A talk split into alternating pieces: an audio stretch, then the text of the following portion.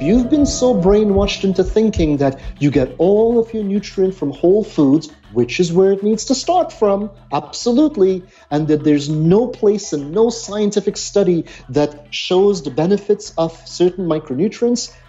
I'm sorry, Dave, this is something that we've got to correct.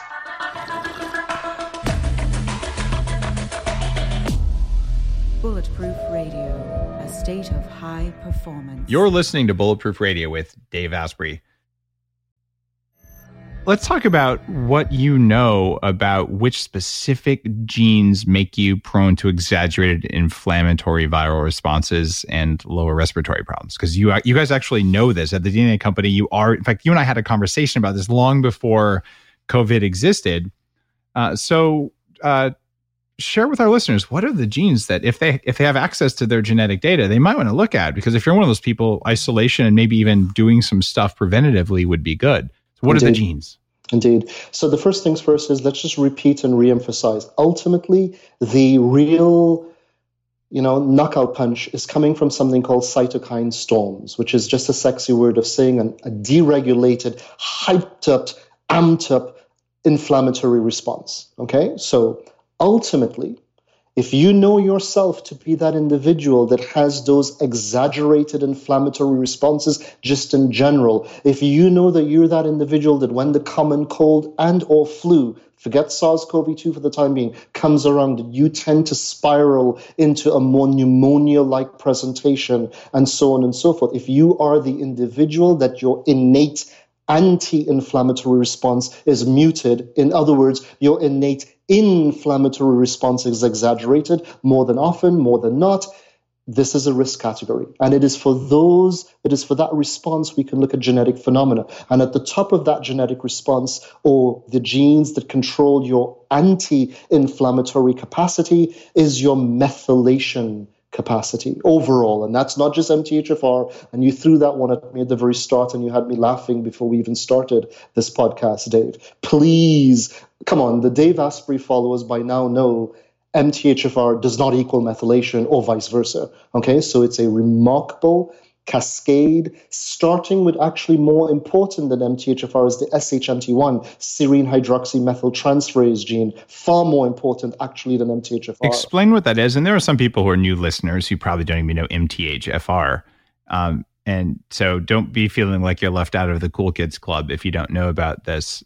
These are just the very common things that people have. And a lot of people who are saying, I don't know why stuff that I think should help doesn't help. And they kind of get stuck on either recovering or hacking their health. MTHFR is just the lowest hanging fruit. So define it real quick, and then define SHTM1. I don't even know much about that one. So perfect. So methylation is this one of the most brilliant, if not most beautiful examples of what we call cellular cascades. Methylation is the process by which when your cells absorb a number of nutrients, but at the top of it, B12 and B9, those beautiful micronutrients in the B complex family, together with B6 and the other B complexes, when your cells absorb B12 and B9, your cells do something. They take these two micronutrients on a cycle. And methylation is the thing that does that. And to do that thing, which we won't get into the weeds here, there are several genes that must act in a perfectly timed orchestra. So think of it this way. Think of a 5-person relay race, all of the listeners out there. And the job of this relay race, obviously, is to finish the race. And you're passing a baton, first runner to second runner. Second runner grabs the baton, passes it to third. If the first runner at any point in time decides, you know what, I'm the fastest, I'm just going to run, I'm not going to pass on the baton, you're disqualified. Methylation is a cyclical process that requires one gene, then another, then another, then another to do its job in a perfectly timed cascade. The first of these genes are SHMT1, serine hydroxymethyltransferase. It begins to biotransform your folate when your B9, folate, green leafy vegetables, when the folate gets into the cells, SHMT1 biotransforms that folate, getting it prepared for MTHFR, methylene tetrahydrofolate reductase, which further biotransforms your B9 into something called 5-MTHF, 5-MTHF. Now that B9 has the baton. And what is the baton here? A methyl group. a little CH3 methyl group. Now, these CH3 methyl groups are super duper active. There are certain groups, there are certain moieties, oxidants, nitrous groups, sulfuric groups, methyl groups, that when you take a methyl group, CH3, and you bind it to something, to a substrate, the behavior of that thing that you've now bound CH3 to changes. When you bind CH3 to your estrogens, they behave differently. They're no longer estrogenizable. When you bind CH3 to dopamine and to noradrenaline, they're no longer neurologically active, and so on and so forth. Importantly, when you bind CH3 to your DNA, the way your genes are expressed changes. So the body is going to do everything to control this all-important reaction known as methylation. And it goes SHMT1, MTHFR, MTRR, MTR. Coming in on the side, you've got fucosyl transferase, you've got TCN2, transcobalamin. Without getting into the weeds, it's this beautiful cascade. Beautiful cascade. Okay. And by the way, guys, that was without the weeds. And a lot of people are going, what? But here's the thing. It's okay to reach out for help biohacking, which is one of the reasons that I called you and I did my DNA Company results, and we spent 2 hours going through my results, and you're explaining stuff because I honestly don't know those pathways without looking at them on a sheet of paper. But you did find things, a couple different alleles that are tied to that exaggerated inflammatory response. If people have those, it's not that they're more likely to get the virus, it's that they're more likely to get a huge inflammatory cascade and end up in the hospital unless they block it. What are the genes that people should watch out for? I would say at the top of the list is the SHMT1, certainly the MTHFR, but then But that's not one gene, either one of those.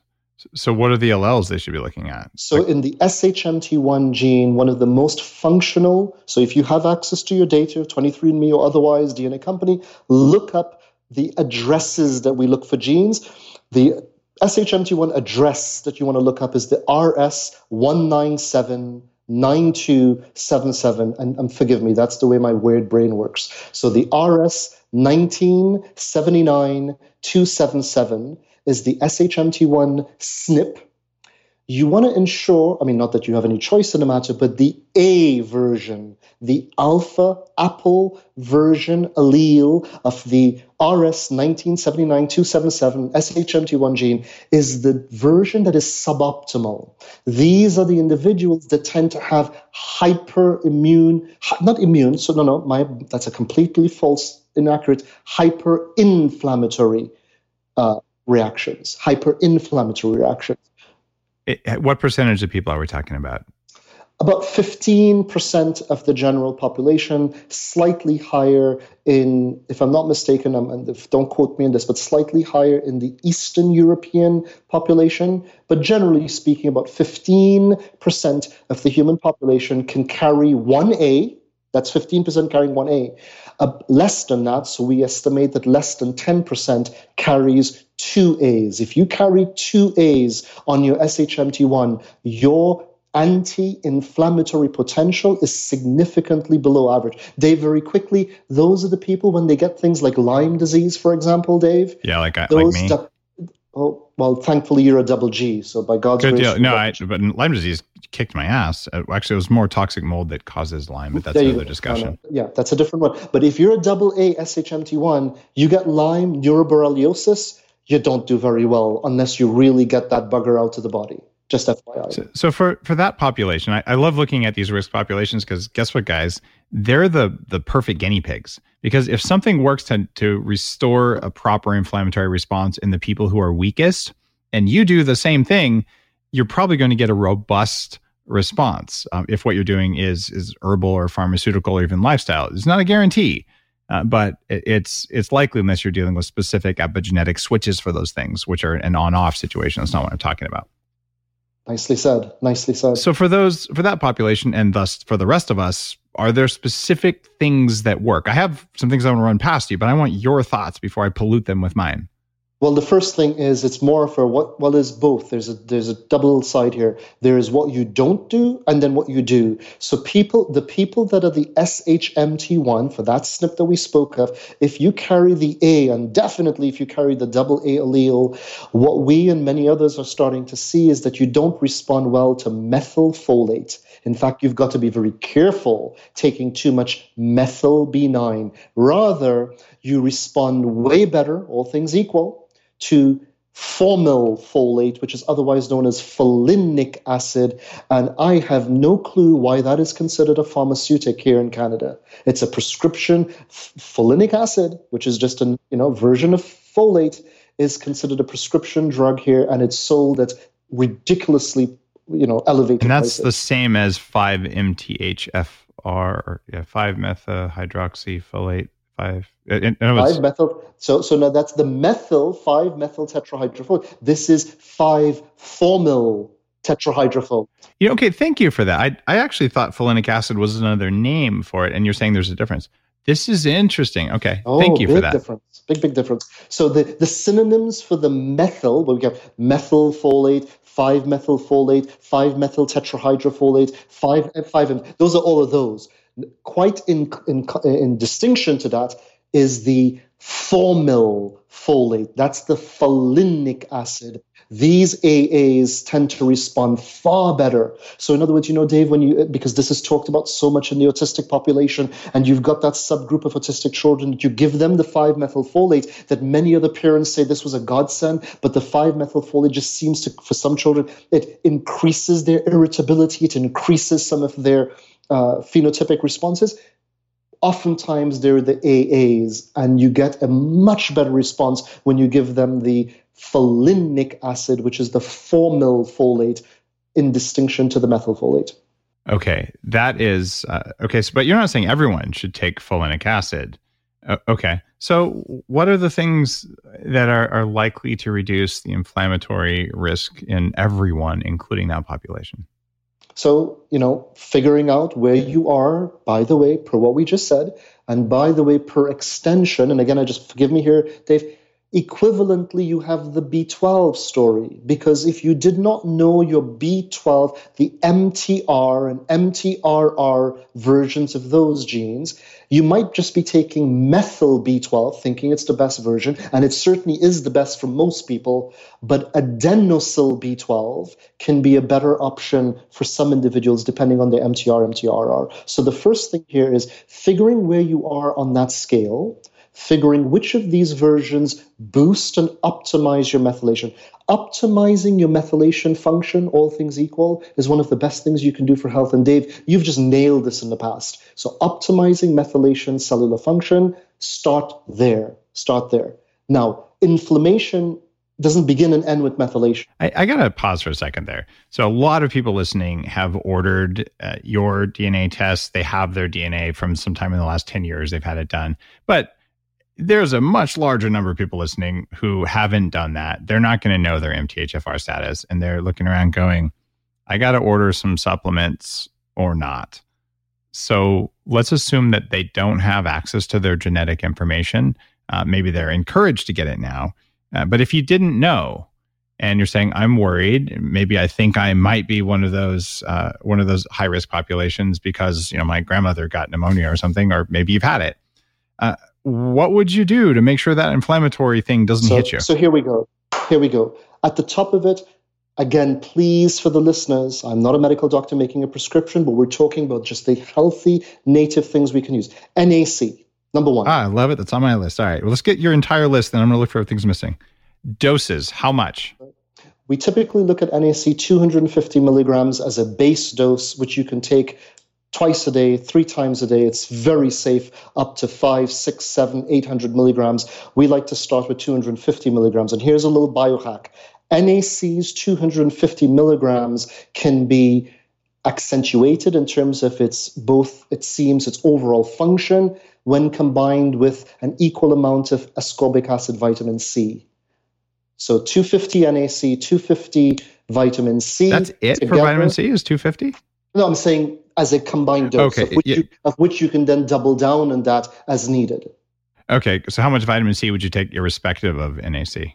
You know, me personally, because of, mind you, all my other eating habits and looking at where I'm getting vitamin C from, I personally don't go above 500 milligrams unless I am in dire straits, me personally. Okay. Okay. And by that, I mean, you know, as a healthy dose, because mind you, I'm eating foods that are rich. I'm eating my bell peppers. I'm eating other foods for which I know I'm getting a good amount of vitamin C from just in any event. Okay.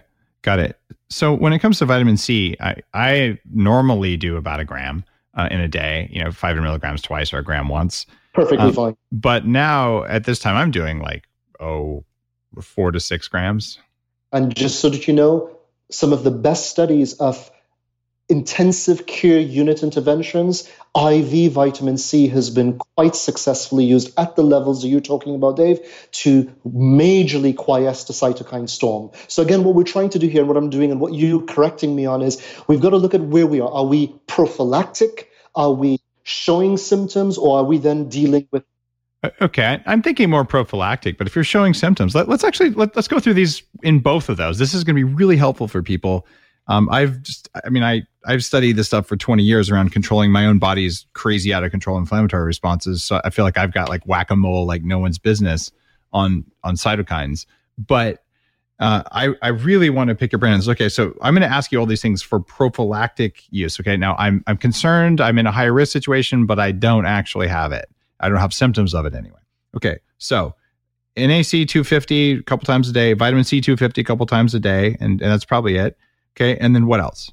So typically, those two things typically combined. I would ensure that I'm getting my vitamin D levels. Again, we have to know where we are geographically and so on and so forth. But I would be shooting in these times for at least 2,000 IUs daily, and that's for D3. Okay, and again, you all know yourselves. You all know if you're taking higher than that just to naturally to keep your levels up. I'm speaking here without the knowledge of where you are, but generally speaking, we're not talking 500 IUs here for the vast majority of individuals. Okay, so just getting that vitamin D up. I would also ensure that you're balancing your methylation. What does that mean? It means that you're taking the appropriate B9, the appropriate B12, whether you're getting it dietarily or not, and then you're making sure, but because B6 is, and the rest of the B's, the helper B's. So in other words, a basic good basal B100, B50 type baseline, important here to ensure that methylation cycle during these periods at least are operating at an optimal level. Now, next. One of the first micronutrients that is depleted during a viral infection, we have no reason to believe not SARS-CoV-2 as well, is selenium. Selenium is a cofactor to the GPX enzyme, the glutathione peroxidase enzyme, which is radically important when combined with SOD2. SOD2, superoxide dismutase 2, combined with GPX are the two enzymes that control your redox homeostasis. Let's pause there very quickly, Dave. So that redox is how your cells are handling your oxidants. You want a certain level of oxidants in your cells, by the way. You just don't want too much of it. The homeostasis of not having too little, not having too much is super duper important, and it's called the redox homeostasis. Here's a very, very important point, Dave. Viral infections, and it seems including SARS, if we can judge by the original SARS of 18 years ago, what does it do? Viral infections typically increase oxidants in your cells. There is typically increased oxidants in your cells upon viral infection. Here comes the real zinger. Increased oxidants increases viral replication. So we call this the viral loop.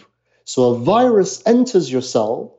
Your cells now start to accumulate oxidants. The accumulation of the oxidants tends to prefer and send the virus into replication, which is the very thing you don't want. So during viral replications, the ability to quiesce that increase in oxidation is going to be radically important. And the other thing that's happening is the viral replication is usurping. It's using up radically important micronutrients such as selenium and NAC. These are things that we saw. NAC, vitamin C, what we've said before. Selenium, I don't have. I'm going to be very careful. I'm not sure what the dose is. Please forgive me. It's all right to look up an appropriate dose. Now, what about form? There's one group says sodium selenate, And there's another, that's an older form that goes in very fast. And then there's another form that sticks around for a long time, which is methionine. It's a methionine group, but there's some weird thing on the front of it. I don't remember what it is. Anyway, that one. So the two seleniums, which one do you like? Yes. Don't know. Okay. Have to be honest with you. Don't know. I would say whichever one you can get is probably the right one at this point. And the people I know, yeah. The one that you mentioned is the one that I take, which of course my mind is now looping as to what that full name is. Yeah, it's a very long, weird word. Given all the weird people that I know, biochemists, the people who are immersed in this, I actually think the sodium selenate is probably better, but it's easier to overdose on it. And it has a very short half-life in the body, but it probably gets used more effectively. That said, take what you can get and be careful on your dosing. All right. What about zinc? Absolutely. Doses and forms that you like? Please forgive me. The piconate, is it? There's zinc picolinate. All right. Yeah. And somewhere in the realm of about 15 milligrams. Again, everyone out there, get the form you can get and obey or speak to someone that knows better, like the Daves. And, Dave, do you have some of these recommendations? But zinc is definitely up there. I do make a copper zinc orotate. And orotate's interesting because it slots itself into the mitochondria in a different way than most forms. I also like zinc carnosine, but I don't make one. There you go. So definitely the second. I did not know what you just said about the combination with the zinc and copper. I did not know that. I just have copper and zinc together because they kind of balance each other out. If you have too much zinc, you tend to deplete copper and vice versa. Very good point. And so I put those together as a stack. But the orotate or orotic acid form has really cool, interesting studies. It's mostly unknown. And my goal is to make stuff I can't already just buy because it's easier to buy it if someone else pays for the R&D. Absolutely. Okay. So selenium, zinc, D3, vitamin C, and NAC. Anything else you put in that stack? Right now, these are to be honest with you, that's my stack. I have a couple. Okay, so this is your prophylactic stack. All right. Someone just says, all right, I just started coughing. I'm getting tired. I can't taste anything. I'm pretty darn sure I'm coming down with something. What do you change or add to your stack?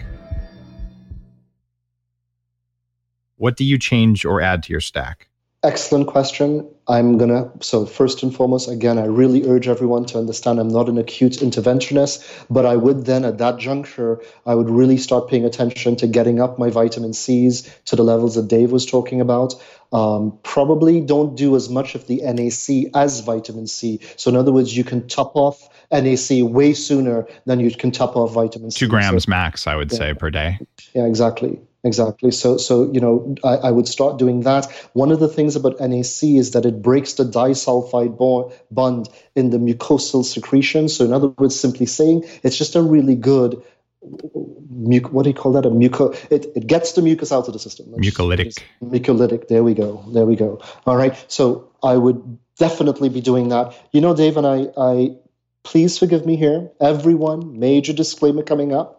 But I have just found this, and I've found others who found this as well. I have found that a puff of hydrogen peroxide and an inhaled puff of hydrogen peroxide, it has become part of my daily routine. And it is, in my opinion, and again, don't ask me for the science of it. Obviously we know hydrogen peroxide, but I found it to be a gem of a gem of a gem. Prophylactically, I would do it once or so in the morning. If I see symptomatically, I would do it 5 times a day, 3 to 5 puffs. When you say puffs, you're using a spray bottle of 3% while inhaling? There you go. Yeah. So it's sort of like, Like some you have sunscreen or bug spray or something. I'm like, just something that gets a nice vaporizable. In other words, something you can breathe in. And so you breathe out, and then on the breathe in, you go, got a couple of puffs in. The guy who's probably most responsible for that work, who's alive today, is Frank Schallenberger, who's been on the show. Beautiful. And do you know Frank?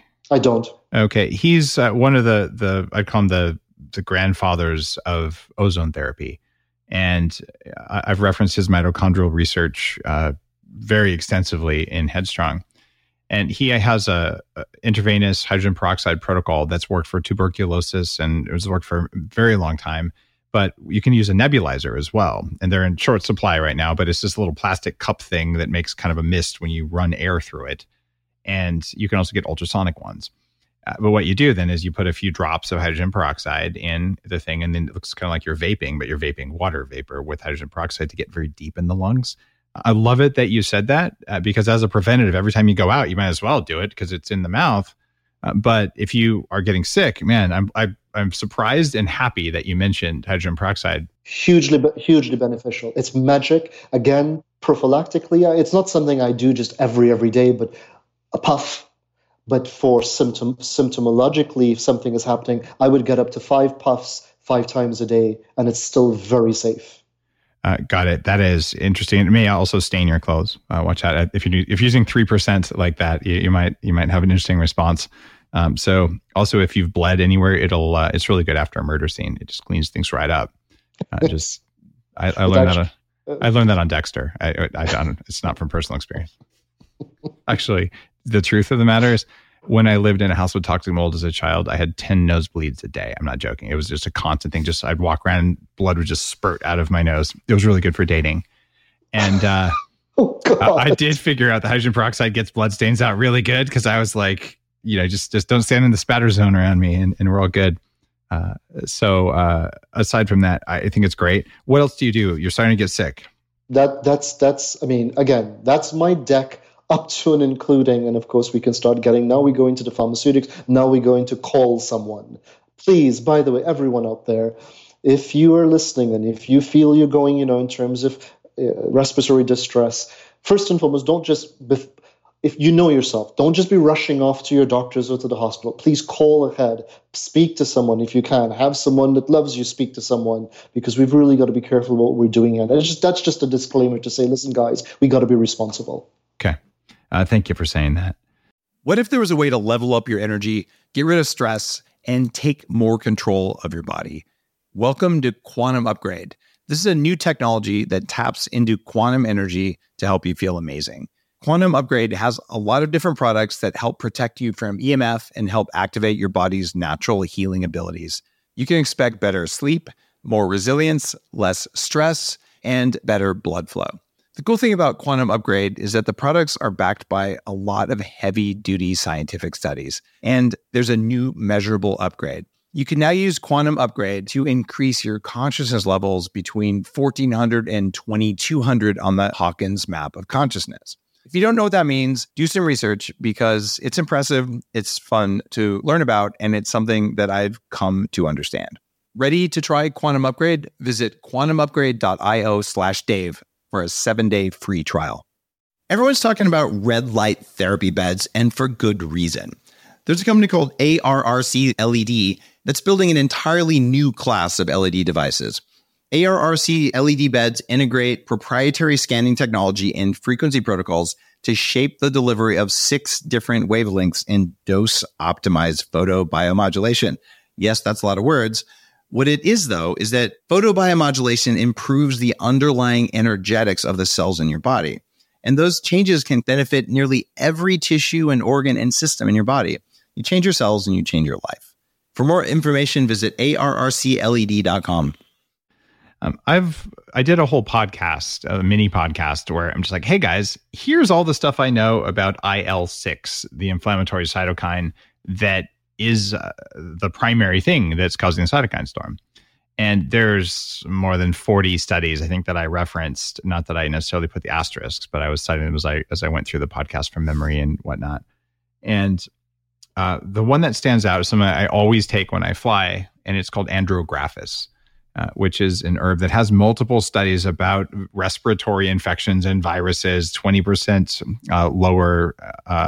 lower duration and a similar reduction in the likelihood of getting it.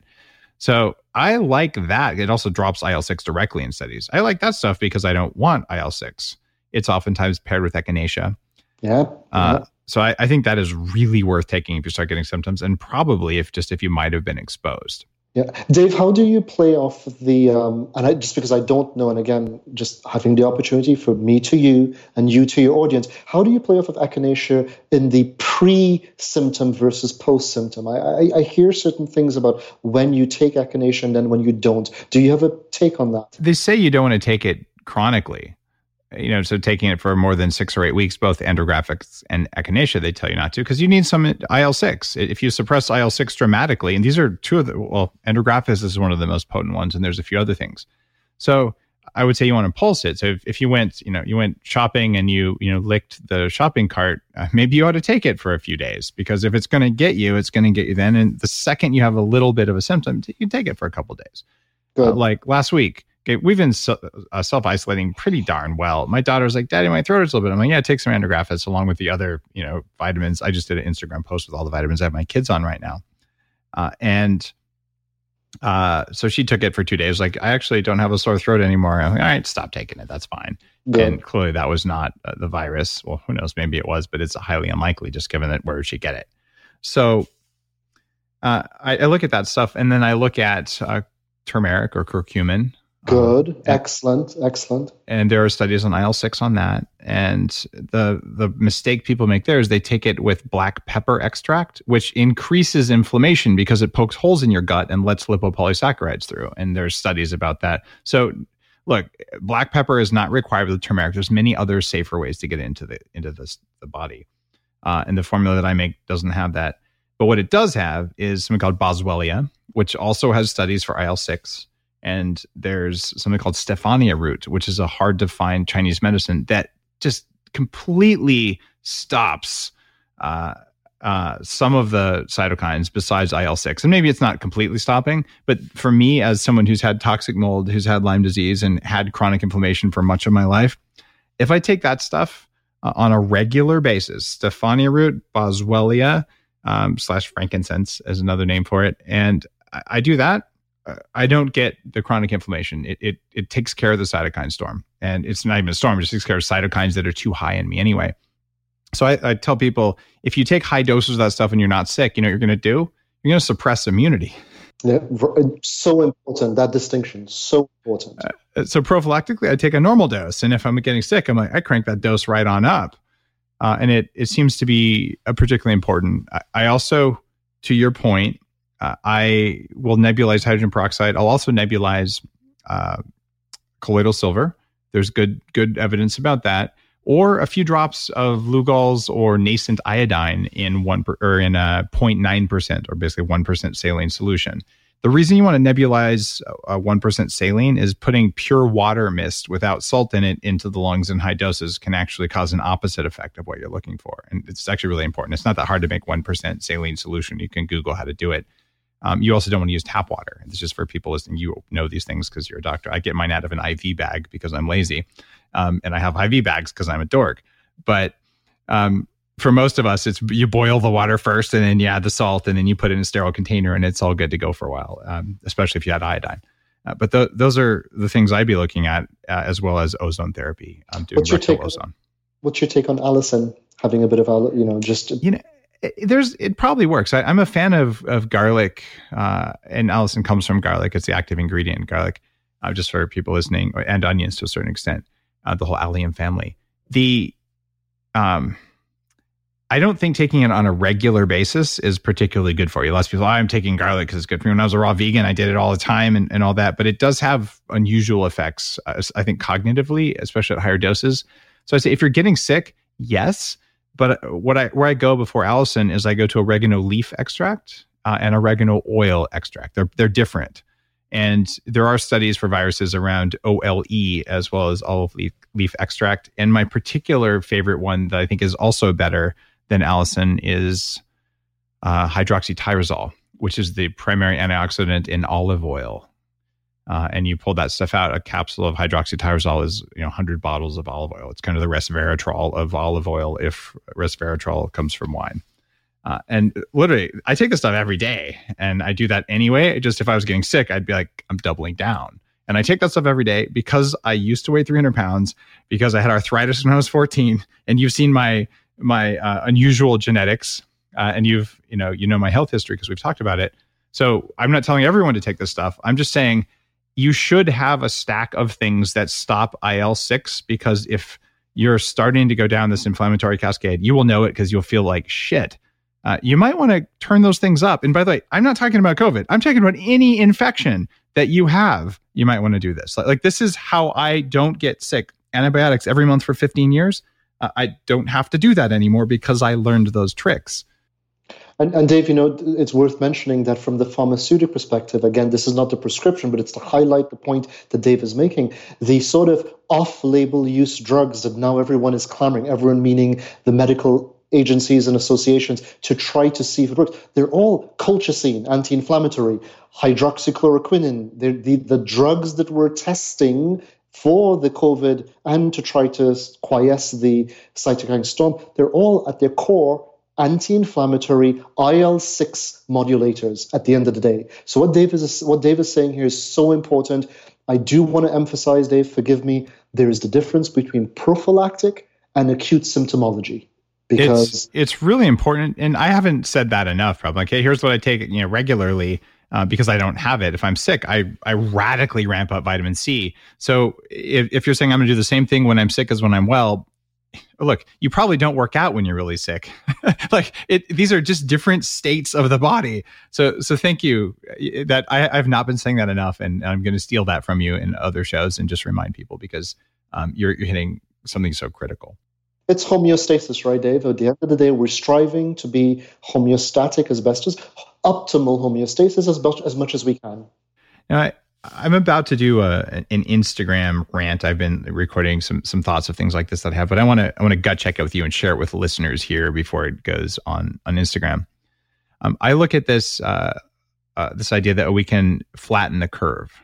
So we say, okay, if everyone gets sick and goes to the hospital all at once, we'll run out of hospital space and it's going to be really bad and more people will die from lack of hospitals. So our best and brightest are saying, oh, you know what we're going to do? We're going to have the same number of people get sick and the same number of people go to the hospital. But because we space them out better, then less of them will die because we'll have more ventilators available. That's pretty much the flatten the curve strategy. And in order to buy the strategy, we'll just basically destroy our economy by 50% for at least 6 months and probably for several years. My take on this is that that's stupid, because our goal should be not to flatten the curve. It should be to reduce the area under the curve, because that's the number of people who get sick. And if you want to talk about the number of people who are hospitalized, what if we could make it so everyone got sick, but only 1% of people are even hospitalized? Like that's the goal. It's area under the curve. Whether people get sick 3 months from now or they get sick this month isn't that important compared to whether if they get sick, they are just not that sick. And it seems like IL-6 modulation, the way we just talked about, oh, and statins will modulate IL-6 too. Like we can, come on, drug companies, you guys, there's money on the table for you. Come on, get more people on statins. You guys have to do that. Like, I don't care how we do it. But doesn't it feel like medically, genetically, there's some stuff we could do? 100%. What are the things? What are we missing? You know, let me just. I do, because it would be hypocritical of me not to say this. When I first started to play, you know, you talk about the herd immunity. I must say the emotive gut response is, oh my God, but we don't know what we're dealing with. We don't know how many people that if we try to do this, i.e., not just flatten the curve but reduce the area under the curve. What are we doing? How many people are going to end up dying from this, and so on and so forth? So I must say, to not be hypocritical, I was very hesitant at the concept. However, when you start looking at, if we let this thing go, if we just keep tagging on another 2 weeks of self-isolation, of we're going to try to jumpstart the economy. In other words, what I'm trying to say is not make a solution, but I am trying to raise awareness now as to there has to be other ways that we should approach this, because we're not looking at the ripple effect. Number one. Number two. Poverty is a disease. It's and it lasts much longer than 2 weeks. Okay. So when you get to that realization, it is not to allow all of us go outside and let's throw, parties trumping down the street. But it is to the agencies to, like you just said, hold ourselves to a new standard where we go, listen, we cannot just keep doing the same thing and expecting a different result. Okay, because here's the point I heard. If we were going to do when self-isolation works, Dave, when it is policed over 2 to 3 weeks, when you go, you know what? For 2 to 3 weeks, nobody leaves their house. You do that, and you can make a dent into this baby. But the half-approached self-isolate, really, you're just slowing down something. You're actually increasing the area under the curve, as you so you've so intelligently and appropriately pointed out. Okay, so that's just an overriding statement there. We do have to start thinking more innovatively, because one more piece of factoid. Gotta say this, Dave. We are misinterpreting the mortality percentages of this virus. Yes. So please, we've got to, okay. How do you determine, okay, 5% people die from this virus? No. You get 5% because they go of the 100 people that were confirmed with the virus, meaning test confirmed, 5 died or 2 died or 1 died. That's your percent mortality. However, the real percent mortality is 5, not out of 100, but out of the 10,000 or 1,000 or 7,000. The real number of people that got the virus, which we actually don't know right now. What we do know is that it is way more. So the people listening, for the Canadians, for our population, for the whomever is listening, when you see that number that says in the news release, now confirmed 125,000 cases in such and such country, that's 125,000 people that got ill enough or were privileged enough to get the test. There is an exponential number above that that have the virus that are either fully asymptomatic or passing it off as just an allergy that they had or a common flu or whatever the case might be. So we've got to get more realistic. And this is part of what's frustrating me as the hysteria cycle that we're driving. So it's all related, Dave. There's a video I just put up on my YouTube channel, the Dave Asprey channel. It's relatively new, and it's also on my Instagram on the main page, and I call it Pandemic Math. And I actually found the data, and this is from the SARS outbreak, which is another coronavirus, right? And they initially said, oh, it's going to be somewhere around 3.5, 4% fatality rate, end of the world. So 2 years later, when they actually got population-wide data, this no one knows at first how many people have it, and there's no way to know it. So that's the real number to go with. Since they don't know it, they go with the number they know, which is a fake number. It's a very small, only people tested. So what they did is they went from 3.5%, 4% all the way down to 0.02%. So there's a 65 times reduction after they got the math.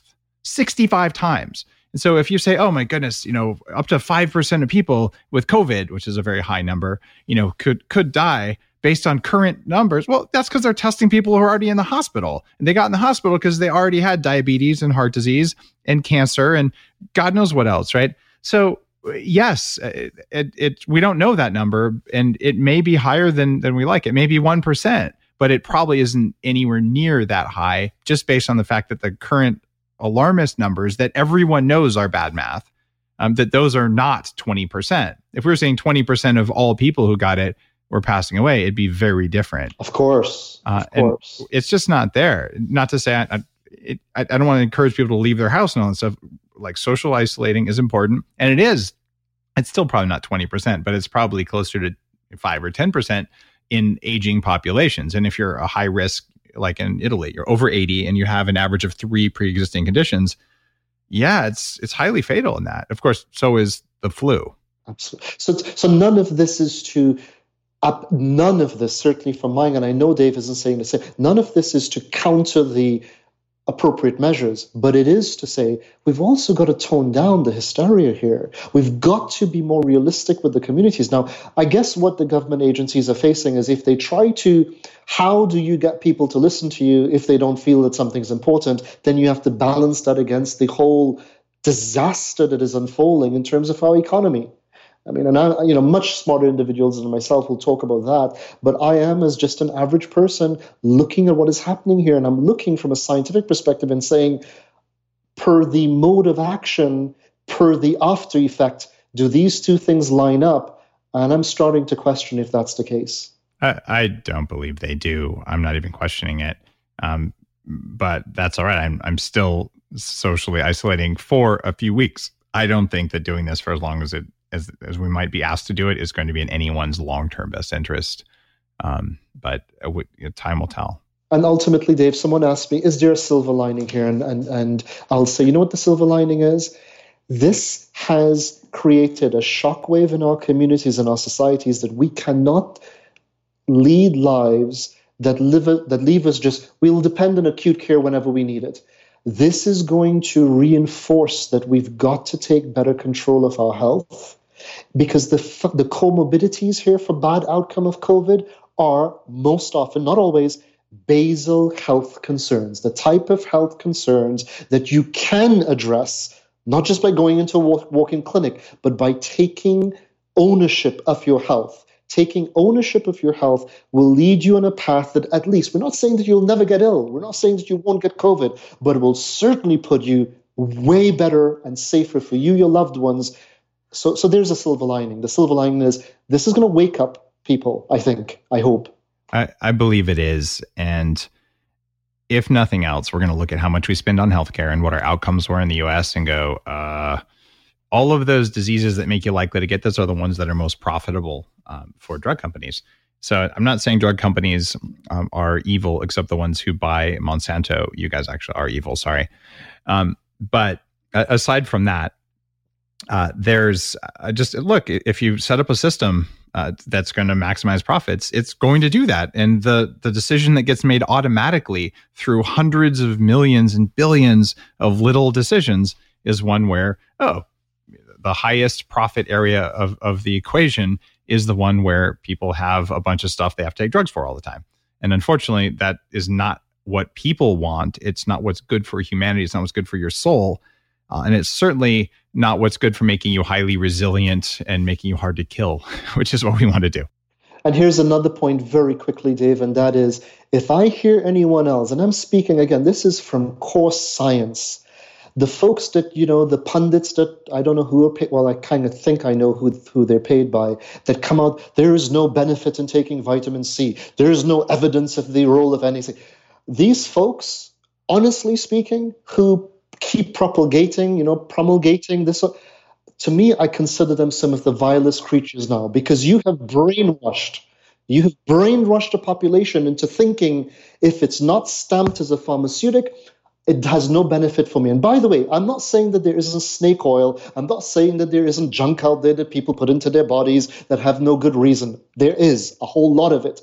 But I am saying, if you've been so brainwashed into thinking that you get all of your nutrient from whole foods, which is where it needs to start from, absolutely, and that there's no place and no scientific study that shows the benefits of certain micronutrients, I'm sorry, Dave, this is something that we've got to correct, because there are clinical studies going out there for all of those ICUs and the hardcore medicine, and they're having to rely on NAC, they're having to rely on IVs of vitamin C, they're having to rely on things that they know work, but obviously there are pennies on the dollar compared to, I'm sorry, I didn't mean to go on a rant. No, it's people need to hear this. It's important. There was a number of hospitals, and I interviewed a doctor on Instagram, Dr. Ann Shippey, from Austin, about this. And what she did is she sent a patient to the hospital, and they said, our committee has decided, this is a patient who tested positive and was in distress, our committee has decided that our treatment for COVID is we put you on IV fluid and wait until you need a ventilator. That's all they were treating, because they weren't sure that chloroquine would do anything, even though he was already taking it. They took him off of it until his doctor intervened from outside the hospital. They didn't do vitamin C. They didn't do any of the stuff you're supposed to do. And get this, the new data that just came out, you might have seen it just came out today as we're recording this, says that most people who go on ventilators either die or stay on the ventilator for very long periods of time. You do not want to do that.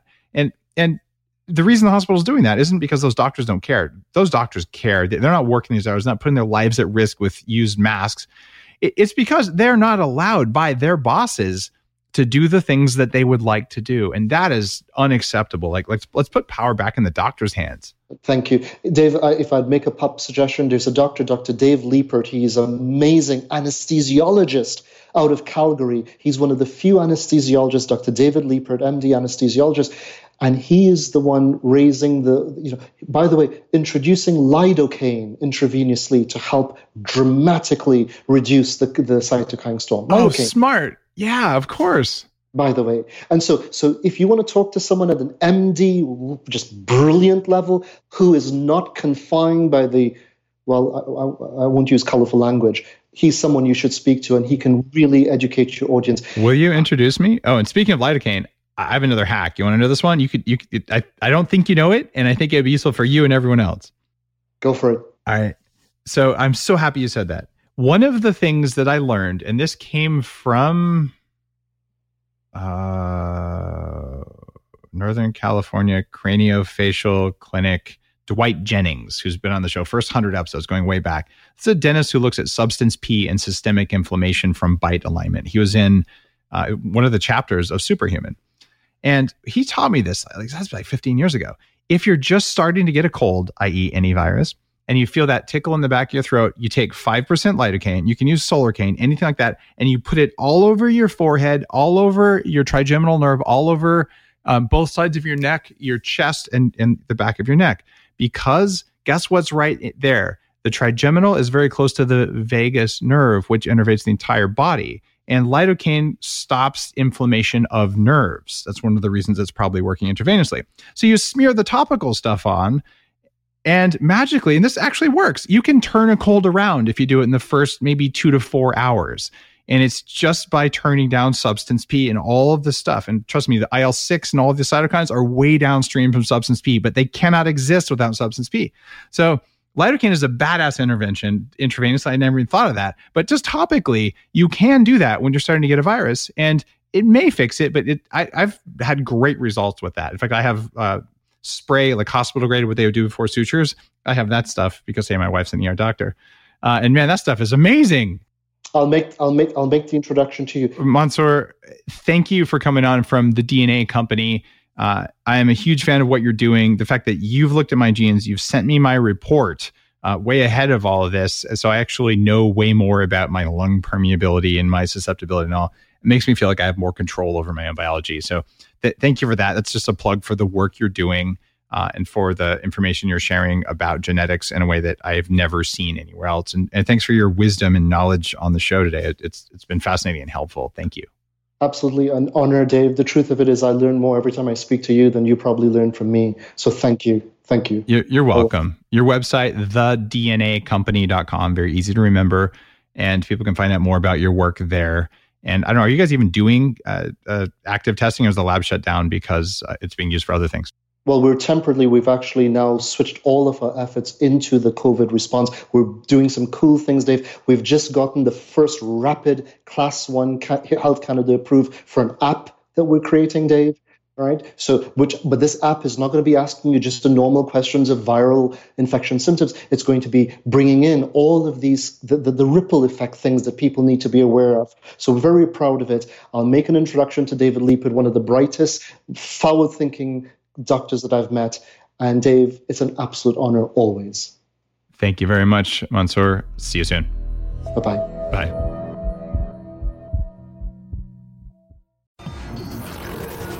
The Human Upgrade, formerly Bulletproof Radio, was created and is hosted by Dave Asprey. The information contained in this podcast is provided for informational purposes only and is not intended for the purposes of diagnosing, treating, curing, or preventing any disease. Before using any products referenced on the podcast, consult with your healthcare provider, carefully read all labels, and heed all directions and cautions that accompany the products. Information found or received through the podcast should not be used in place of a consultation or advice from a healthcare provider. If you suspect you have a medical problem or should you have any healthcare questions, please promptly call or see your healthcare provider. This podcast, including Dave Asprey and the producers, disclaim responsibility for any possible adverse effects from the use of information contained herein. Opinions of guests are their own, and this podcast does not endorse or accept responsibility for statements made by guests.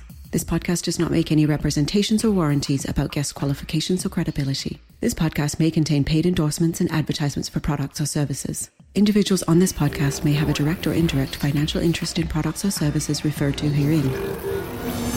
This podcast is owned by Bulletproof Media.